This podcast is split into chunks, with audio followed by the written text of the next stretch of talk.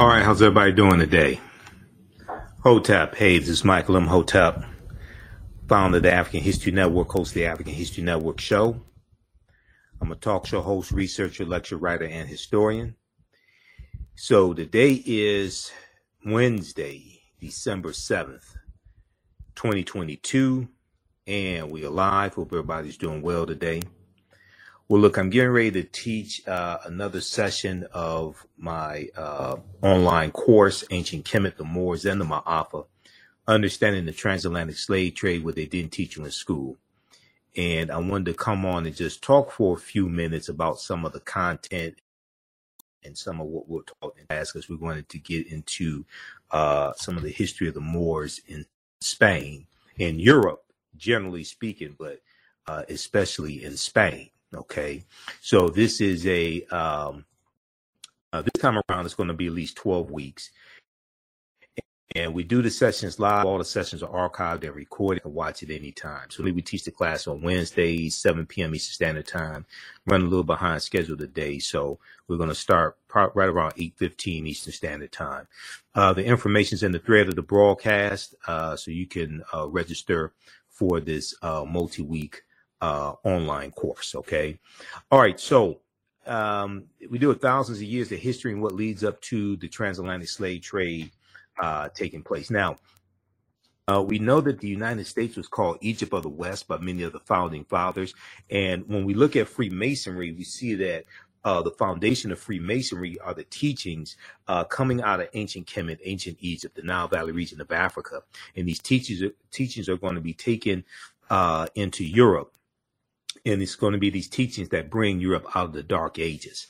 So, uh, in t- uh, today's class, one of the things we'll talk about uh, is uh, the dark ages, the middle ages, which is basically 476 AD to uh, going into the 13th uh, century. Okay, going into the 14th, going into the 14th century, the 1300s, and then the next um, period after that is going to be the Renaissance era and the Renaissance era is going to be an era of enlightenment. Okay. And Europe is coming out of the dark ages and they start to conquer other people's lands.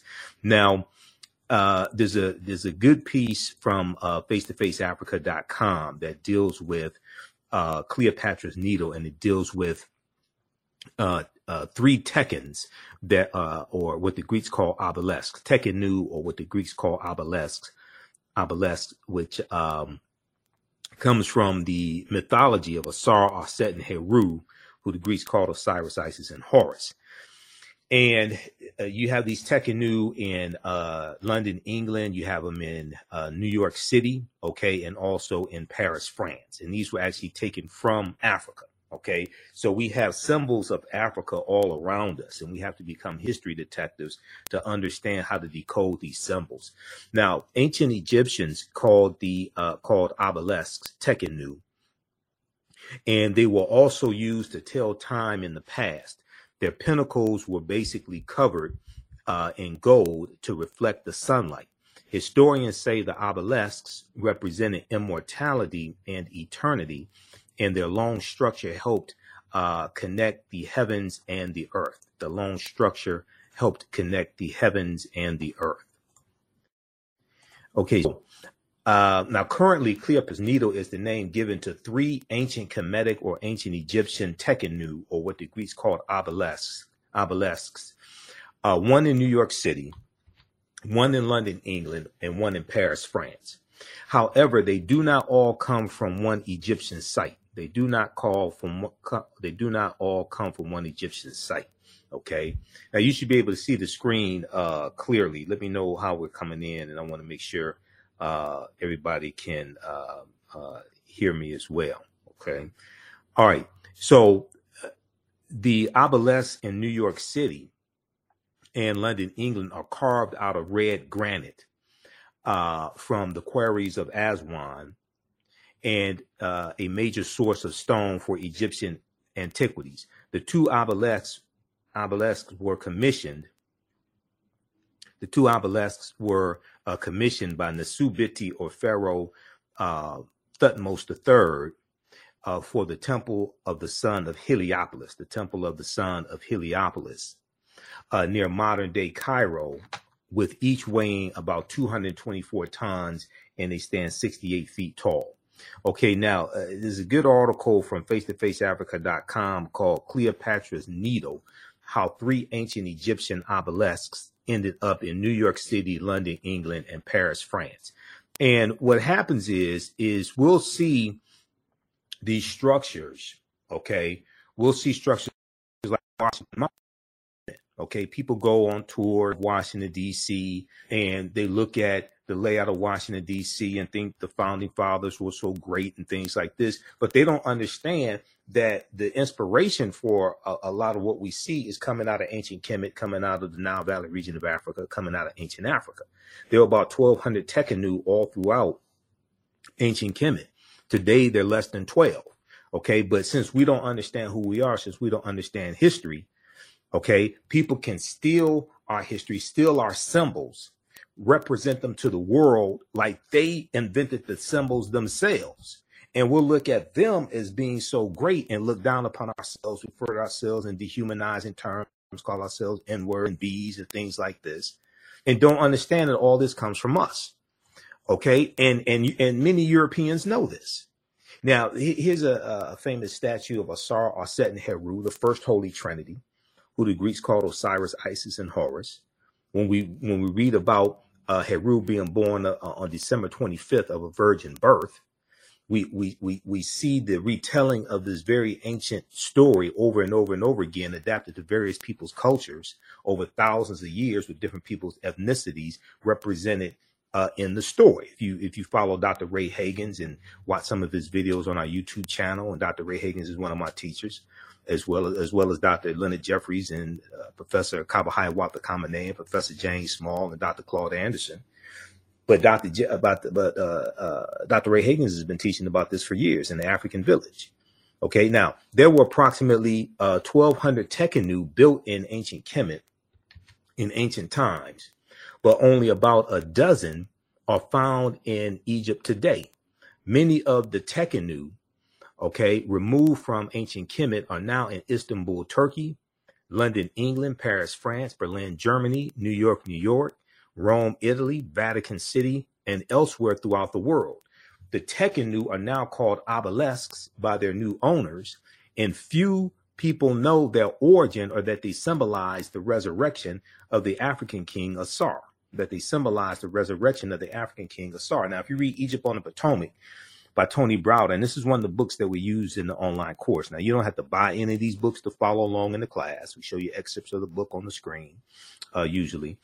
Um, and Browder is brilliant in this history. Browder does a tour of Washington, D.C. called Egypt on the Potomac. So he has the book called Egypt on the Potomac. Okay. But he actually does a tour of Washington, D.C., and he takes people around Washington, D.C., and shows them how the layout of Washington, D.C. is a copy of the layout of ancient Egypt. And he shows them the symbolism coming straight from Africa, coming straight from ancient Africa that we see in Washington, D.C. today that we associate with Europeans. Okay. And we associate with the founding fathers and George Washington. And they were so great and they were so brilliant, even though many of them were slave owners. But they were heavily influenced by ancient Africa. Okay. Now, many of us have been taught to hate Africa, have been taught to hate Egypt, and we've been taught to run away from it while oppressors and colonizers run to it because they understand that's the source of knowledge, that's the source of power. Okay, now, uh, if we go to uh, the next slide here, uh, let's see, let's skip over this. And, and, then when we look at Freemasonry, okay, directly connected to, to the Moors because the teachings that the Moors take into Europe are going to form the foundation of Freemasonry. Now, the word Mason is derived from the Latin words mass and sun, the Latin words mass and sun. And Mason means child of light and expresses a desire to pursue light, a desire to pursue light, which is a metaphor for the sun, which symbolizes knowledge. The term child of light or sons and daughters of light were, was first used to identify students who had completed 42 years of study in the temples of ancient Kemet, okay, the Per Ankh, the house of life, which is what they call their their their uh, temples of learning, the Per Ankh, the house of life. Now, uh, many Masonic temples were modeled after the temples of ancient Kemet, places where light or knowledge was imparted in a series of steps or degrees. Okay, places where light or knowledge was imparted in a series of steps or degrees. So the concept of going to, number one, going to a liberal arts college, that concept of going to a liberal arts college comes from the teachings in the in the in the uh, in the temples in the in the grand lodges in the per the house of life.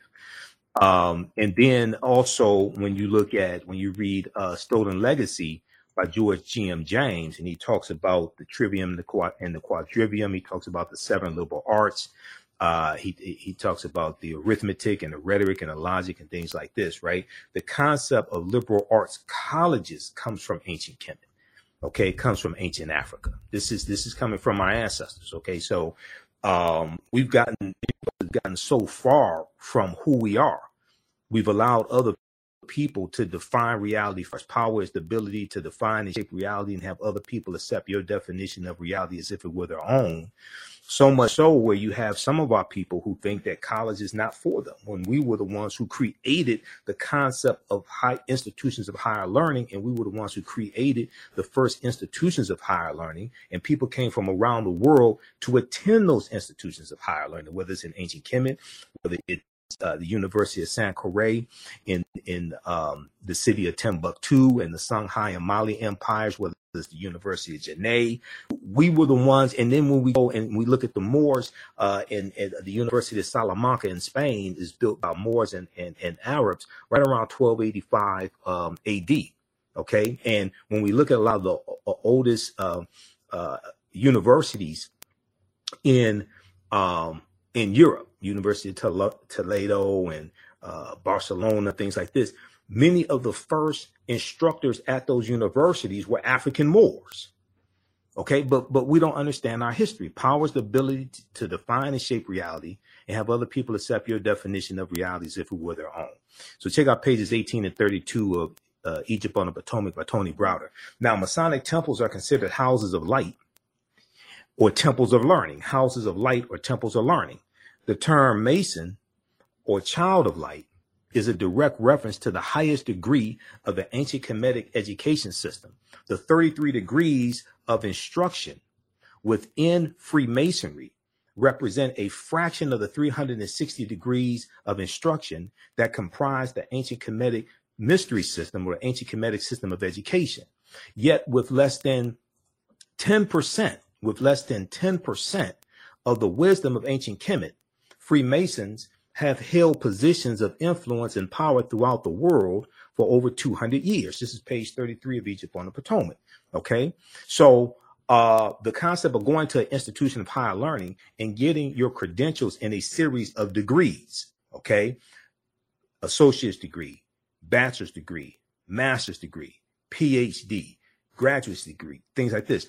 That concept comes from the houses of life, the per ankh, that comes from ancient Kemet. Many of us have gotten so far away from, from who we are okay? And what you do and, and and and what you do for yourself what you do to yourself and what you allow other people to do to you and get away with is based upon what you think about yourself. What you think about yourself is based upon what you have been taught about yourself.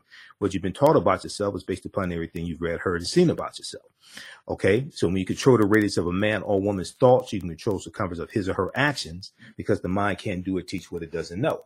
Now 50 of the 56 signers of the declaration of independence were freemasons what information did they have from ancient Kemet taken into Europe by the Africans known as the Moors? And 13 of the 39 signers of the U.S. Constitution were Freemasons. Four of the first five U.S. presidents were Freemasons, and so far, 14 Freemasons have been U.S. presidents as well. Okay, now, so we go through and we look at different aspects of history, and then uh, we definitely look at uh, uh, some of the history of uh, the Moors in Spain. Okay, and you know we know the Moors uh, with the Grenada War of Granada War, January second, fourteen ninety two, which ends January second, fourteen ninety two. Basically, we know uh, that the Moors lose control of their last stronghold, which is in southern uh, Spain, Granada. Okay, January 2nd, 1492. Now, this is directly connected to Christopher Columbus because Christopher Columbus set sail um, August 3rd, 1492, on the Nina de Pinta and the Santa Maria, the day before Columbus sails, Spain expels the Sephardim, the Sephardic Jews, on August 2nd, 1492. All this takes place takes place in 1492. Okay, and all this history, all this history is connected. Okay, so we go through and we look at uh, some of the history of the Moors, and, and, this is some of what we'll teach in uh, uh, class today because I'm, I'm, only here for a few minutes. I have to jump out of here and uh, teach today's class. You can register for the course. It's a 10 week online course that I teach Ancient Kemet, the Moors, and the Ma'afa, understanding the transatlantic slave trade, what they didn't teach you in school. Uh, we have the link posted here on the thread of the broadcast. Also, you can visit our website, uh, theafricanhistorynetwork.com, uh, theafricanhistorynetwork.com and uh, we have the information there. The class is on sale, uh, sixty dollars, regularly one hundred thirty dollars. We and we're actually going to do about twelve, either twelve or thirteen sessions this time around. Um, we do the sessions live. All the sessions are archived and recorded. You can go back and watch it anytime. Normally we do it on Wednesday, 7 p.m. to uh, 9 p.m. But my work schedule is changed, uh, keeps changing. So um, we're running a little behind uh, today, okay, but we're still going to do it uh, today. And uh, on Tuesdays, the class that I teach, uh, 7 p.m. to 9 p.m., is from the Civil War to the Civil Rights Movement and Black Power, 1865 um, to 1968. From the Civil War to the Civil Rights Movement and Black Power, 1865 to 1968. Uh, we start in the year 1800, look at history chronologically year by year from 1800 through 1968.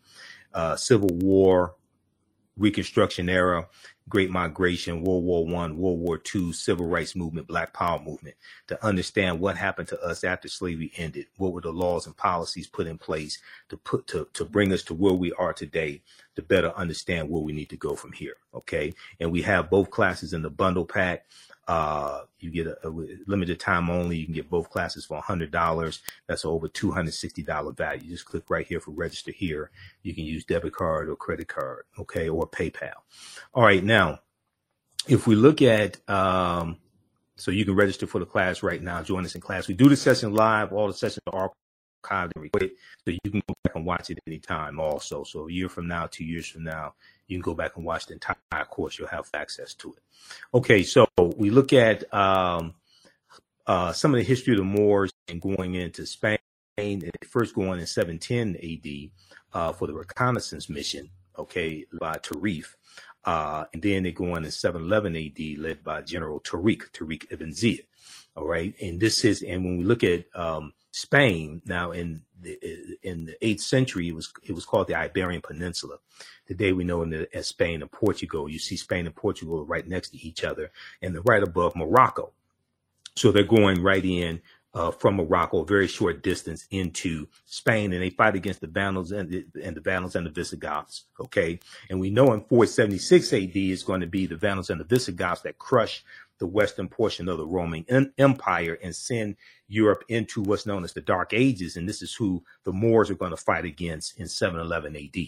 Now, who were the Moors? The Moors' ancestors were known as the Garamantes. The, uh, these were a black African people living throughout North Africa. Hannibal Barca, who we talked about last class, Hannibal Barca, and we talked about uh, the Battle of Cannae, 216 BC, and and and Hannibal uh, crossing the Alps, uh, 219 uh, BC. We talked about the Battle of Zama, 202 BC, where Publius Cornelius Scipio defeats Hannibal Barca, and then after that defeat, uh, Publius Cornelius Scipio takes the surname Africanus after he defeats Hannibal Barca at the Battle of Zama in 202 BC. Okay, so when you register for the course, you can uh, watch uh, uh, uh last week's class where we dealt with Hannibal and uh, uh, the Carthaginians and the Punic Wars. Now, the Moors, according to George G.M. James in the book Stolen Legacy, were the custodians of the ancient Egyptian mystery system. These teachings will bring Europe out of the Dark Ages. Unfortunately, everything we taught Europeans came back to kick us in the behind. It was it was to our detriment. It wasn't to our benefit. It was all to our detriment. Now this is not a this is not a racist statement or a hateful statement, anything like that. It's factual. Everything we taught them, the Moors introduced cotton and sugar into Europe.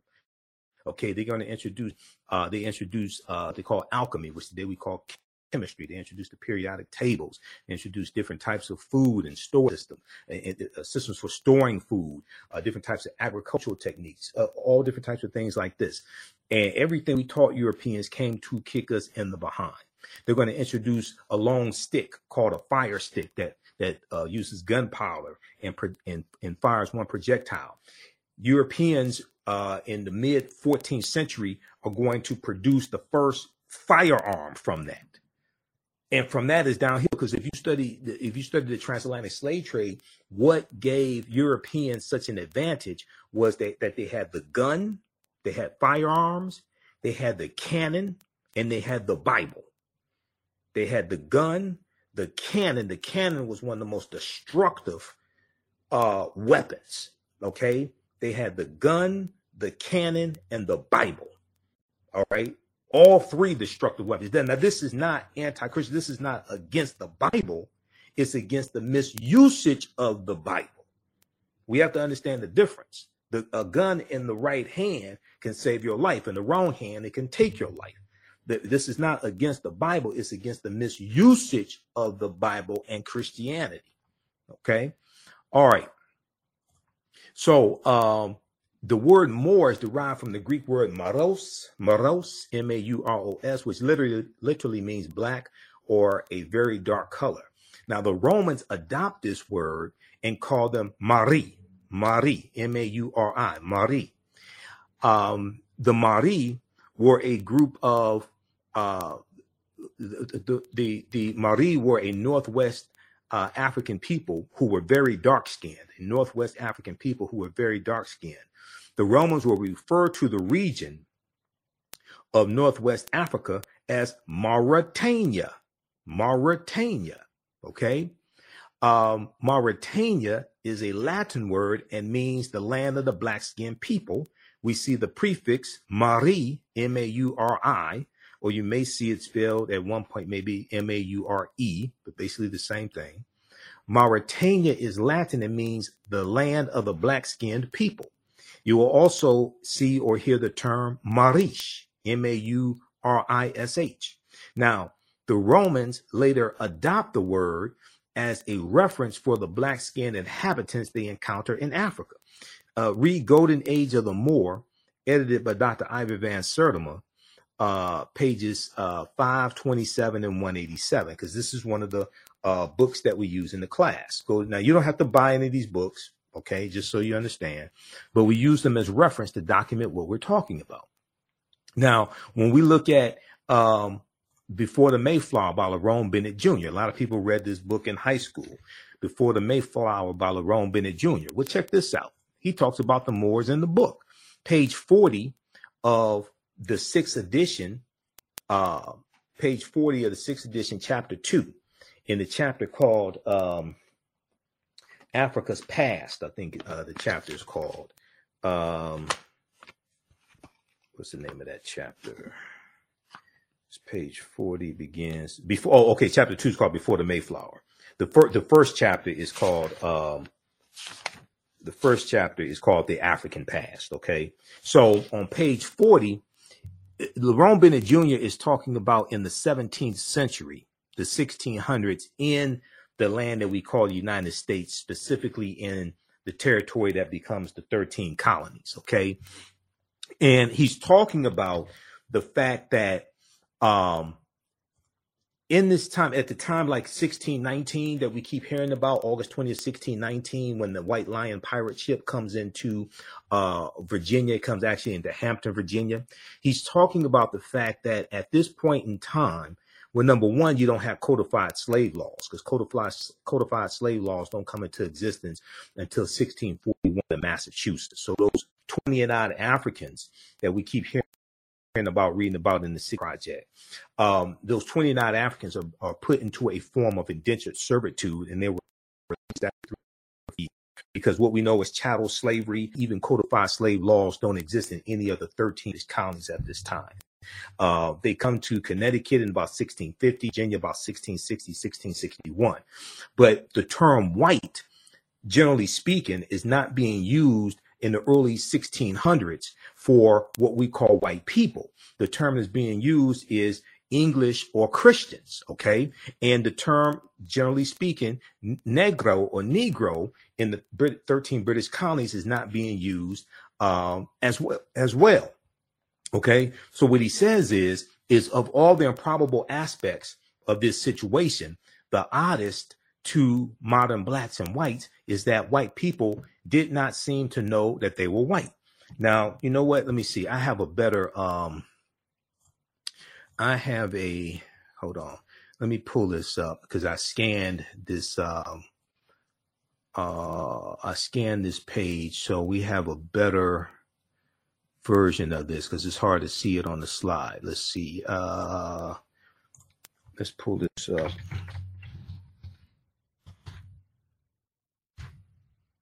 Pull this up from before the Mayflower right here because I have an EF format.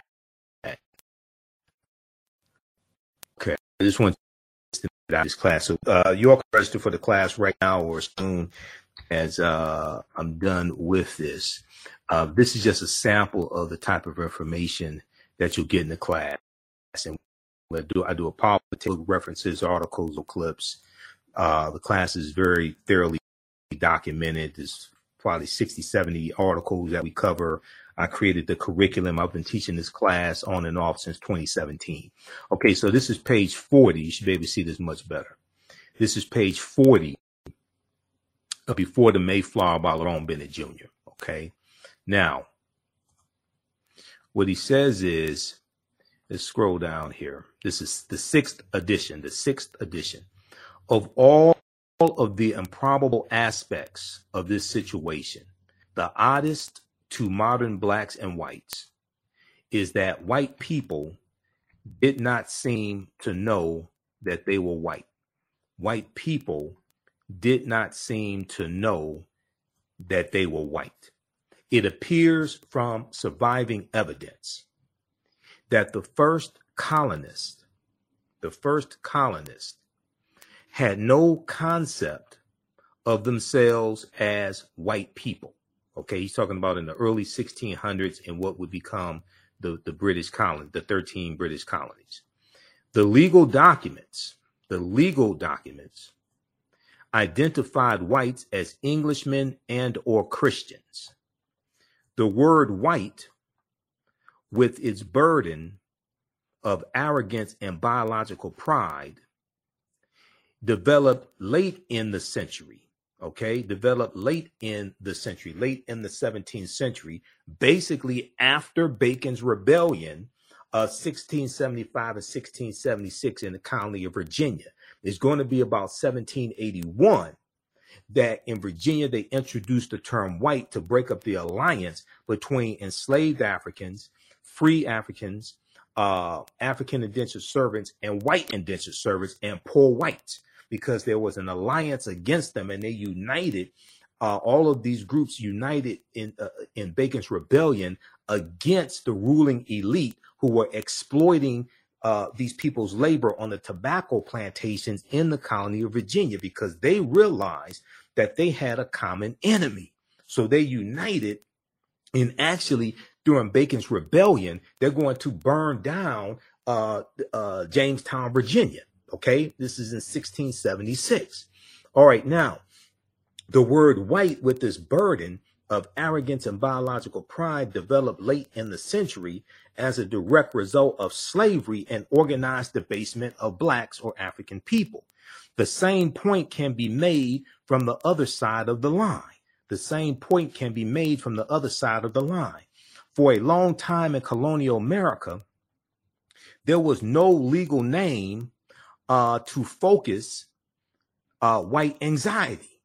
The first blacks were called blackamoors, Moors, Negers, N E G E R S, or Negars, N E G A R S. Okay, so there. So what he's saying is, is that African people in the British colonies were called Moors or blackamoors. They largely weren't called Negroes, largely were called blacks. Okay.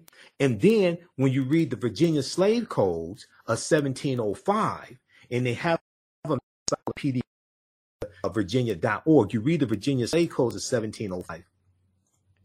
the uh, Section 4 of the Virginia Slave Codes uh, make a distinction between Negroes and Moors and the treatment of Negroes and Moors. Okay, uh, that's the uh, Virginia Slave Codes of 1705, and it's that Encyclopedia of Virginia. I did a whole presentation on this recently. I was speaking at a um, environmental um, uh, conference. But if we look at uh, Encyclopedia Virginia, where is that?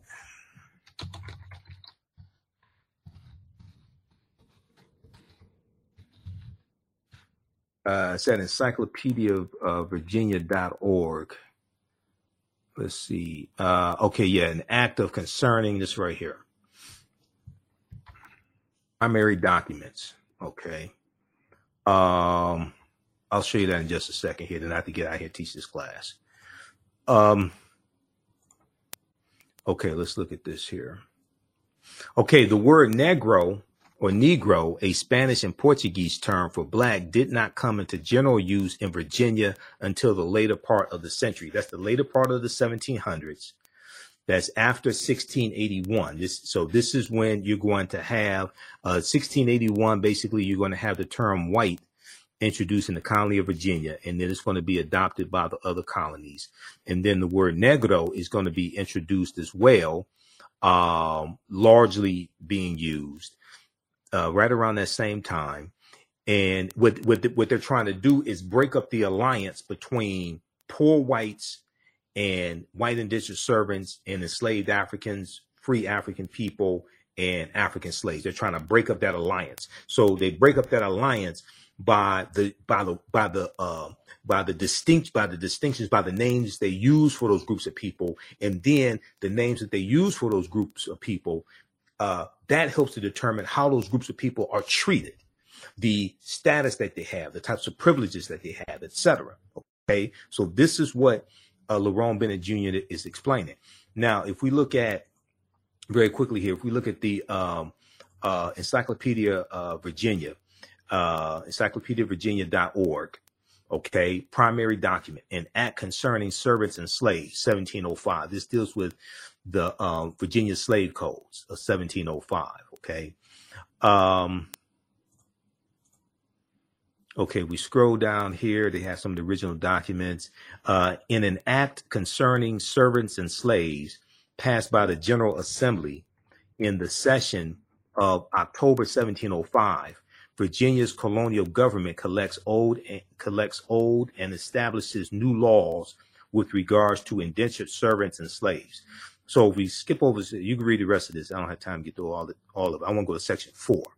Section four, Roman numeral four. Okay. Um, it says, and also be enacted by the authority aforesaid. And it is hereby enacted that all servants imported and brought into this country by sea or land who were not Christians in their native country, except Turks and Moors, in amity with her majesty, and others that can make due proof of their being free in England or any other Christian country before they, okay, were before they were shipped in order to, uh, to transportation hither, shall be accounted and be slaves, shall be accounted and be slaves. So it's what it's saying is is that Moors are exempt from the Virginia slave codes of 1705 and the and, and and they're making a distinction between the the classification of Moors and the classification of Negroes. Okay, because the Negroes are the ones who are going to be enslaved, shall be accounted and be slaves, and such be here bought and sold, notwithstanding a conversion to Christianity afterward. Okay, you can go back and read the whole thing, but this is now what's happened. What happens is is the Virginia slave codes versions of this get adopted by the other 13 colonies. Okay. And this helps to form what we call race in this country. And it deals with racism. Okay, racism is a system of advantage and privilege distributed based upon race, which comes out of the ideology of European white supremacy for the purpose of preserving genetic white survival on a planet that's less than 10% European. All right, now, so we we go throughout history and we you know look at um, uh, we look at thousands of years of history, but the section Moors, you know, we look at uh, uh, General Tariq ibn Ziyad and and the Moors going into the Iberian Peninsula, 711 AD, and where uh, the Moors and that rock promontory um, is called uh, Jebel Tariq, Jebel Tariq, okay, today, uh, or is translated as Tariq's Mountain, okay. Today we call it the Rock of Gibraltar, okay. Um, Jebel Tariq, Tariq's Mountain, or Gibraltar, or the Rock of Gibraltar, is named after an, an African Moor, General Tariq ibn Ziyad. Okay, so all this relates to African history. All this relates uh, to our history, relates to who we are. Okay, uh, we deal with things like why do you have Moors heads on the national flags of Corsica and Sardinia? Corsica is a French island in the Mediterranean, and um, uh, Sardinia is a uh, Italian island in the Mediterranean, and the Moors were in those areas. Okay, uh, and it took a monumental effort to defeat them. So you have uh, African Moors heads on the national flags right now uh, in uh, Corsica and Sardinia, and a lot of people don't know that these African people don't know why those Moors heads are there, anything like that. Okay, so all this relates to our history. Uh, and the people's history and culture teaches them how to deal with the problems in the past, in the present, and the future uh, to meet the needs of the community. Then, and, and we also have to deal with things like Christopher Columbus, and Columbus helps to uh, greatly spread the transatlantic slave trade. Columbus operated on behalf of the Spanish crown, and then uh, we look at where Columbus goes on his four voyages and he conquers, you know, the Bahamas and Hispaniola, the western third of the island of Hispaniola. Hispaniola is where we have Haiti. Uh, he conquers Cuba and Jamaica and uh, Puerto Rico, uh, Panama, Honduras, etc. And these uh, nations that he conquers, these island nations in Central America, etc., and the Caribbean, they have never recovered from what happened to them over 500 years ago. All right. And this is going to lead to things like the Asiento de Negros of 1518 um, and uh, King Charles V, uh, the Asiento, which greatly expands the transatlantic slave trade. Okay, so this is just a, a sample of the type of information we deal with in this 10 uh, week online course. Actually, this time around, we're going to do 12 weeks because some of them I had to break up into uh, one hour sessions. Be sure to visit our website, theafricanhistorynetwork.com, theafricanhistorynetwork.com, and register for our 12 week online course, Ancient Kemet, the Moors, and the Ma'afa, Understanding the Transatlantic Slave Trade, what they didn't teach you in school. So when you go to our website, uh, you'll scroll down, you'll see the information for uh, my radio show, the African History Network show, and you'll see our social media uh, platforms as well. And also, we have our Cash App and PayPal information there also, uh, so you can support the African History Network. We have uh, the uh, 15 lecture digital download bundle pack. African History Awakens the African Mind for Mental Death. That's on sale for a very limited time, only at $50. It's a $150 value. That's 15 of my lectures. Uh, and then we have the uh, digital download of my latest lecture I did November 19th, dealing with the new Black Panther movie, Black Panther Wakanda Forever Analysis, African and Mesoamerican Culture, a shared history that's on sale $10. And we also have the uh, information dealing with our 12 week online class, Ancient Kemet, the Moors, and the Ma'afa, Understanding the Transatlantic Slave Trade, what they didn't teach you in school. So we deal with thousands of years of history and what leads up to the transatlantic slave trade taking place. We do this class on Wednesdays, 7 p.m. to 9 p.m. Eastern Standard Time. Our next class is uh, Wednesday, December 14th, uh, 2022. The class is regularly $130. It's on sale, uh, $60. So we do the class live. All the sessions are archived and recorded. so you can go back and watch it anytime. So a year from now, two years from now, you can go back and watch the entire class. Click right here for uh, to register. Register here. You can use your debit card, credit card, or PayPal. And I do a PowerPoint presentation. We have book references, articles, video clips, uh, and we go through and look at this history chronologically. Uh, you can also use this with your children as well.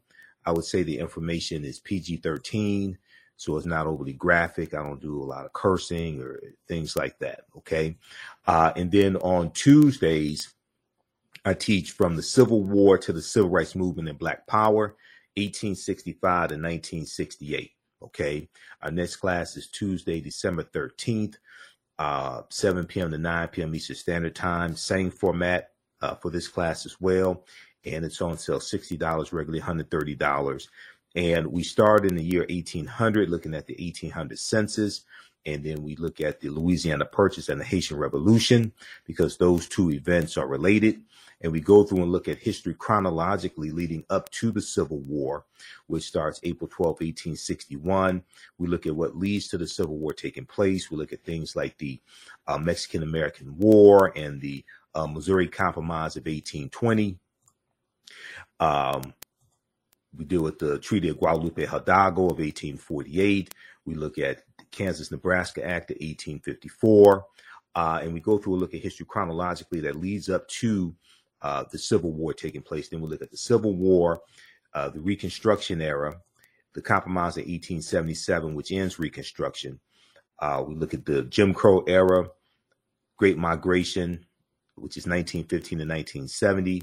World War One, World War Two, Civil Rights Movement, and Black Power Movement. Okay, to better understand what happened after slavery ended, to understand uh, how we got to where we are today, to understand where we need to go from here. Okay, so that's from the Civil War to the Civil Rights Movement and Black Power, 1865 to 1968. I teach this class on Tuesdays, uh, 7 p.m. to 9 p.m. Eastern Standard Time. So you can join us in our next class. And we also have uh, both classes in a bundle pack. Okay. So you get both classes for $100. It's a fantastic value. It makes a great gift, whether you celebrate Christmas or Kwanzaa. Uh, this is a over $260 value for only $100. Click right here for register here. And if you've taken any of my online classes in the past, email me at ahnshow at theafricanhistorynetwork.com, ahnshow at theafricanhistorynetwork.com, and you'll get a 50% discount. Or just click on Contact the African History Network and um, right at the top of the page on the menu, and you can email us right through the website. Okay. All right. So once again, we do the sessions live, all the sessions recorded. So a year from now, two years from now, you can go back and watch the entire class. And as soon as you register, um, you can watch uh, last week's class and the previous sessions. All right. So be sure to register for this class and we'll see you um, in our next class. And we we do the sessions live. We have a live text chat in the class.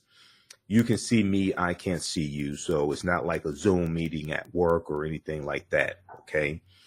Um, and then if you have questions after class, you can email me as well. It, the content will blow your way. Okay, this is the binder.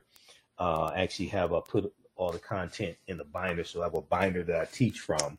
we have the curriculum, we have uh, the articles, um, all of that, and then there's like seven books that we use um, in the classes in the class as well. Okay. Uh, also, if you uh, want to support the African History Network, dollar sign the AHN show through Cash App, dollar sign the AHN show through Cash App, or through PayPal, paypal.me forward slash the AHN show. This helps us keep doing the research, stay on the air, keep broadcasting, pay some of the bills, um, etc. And we have the information on the homepage of our website right here. Um, also, and if you click on the Cash App link, takes you to our QR code uh, for for Cash App as well. Okay. All right. Look, we have to get out of here. Remember, the African History Network, we focus on educating, empowering, and inspiring people of African descent. Uh, if you like this type of information, give us a thumbs up, give us a heart, give us a like on this broadcast. If you like this type of information, did you learn anything from this? If you learned uh, from this, if I talked about two, three, four, five things you did not know, when you register for the class, it's totally going to blow your mind. It'll totally change the way that you look uh, at history. Okay. Remember, right now it's correct wrong behavior is not over till we win Wakanda forever. And we'll talk to you next time. Peace.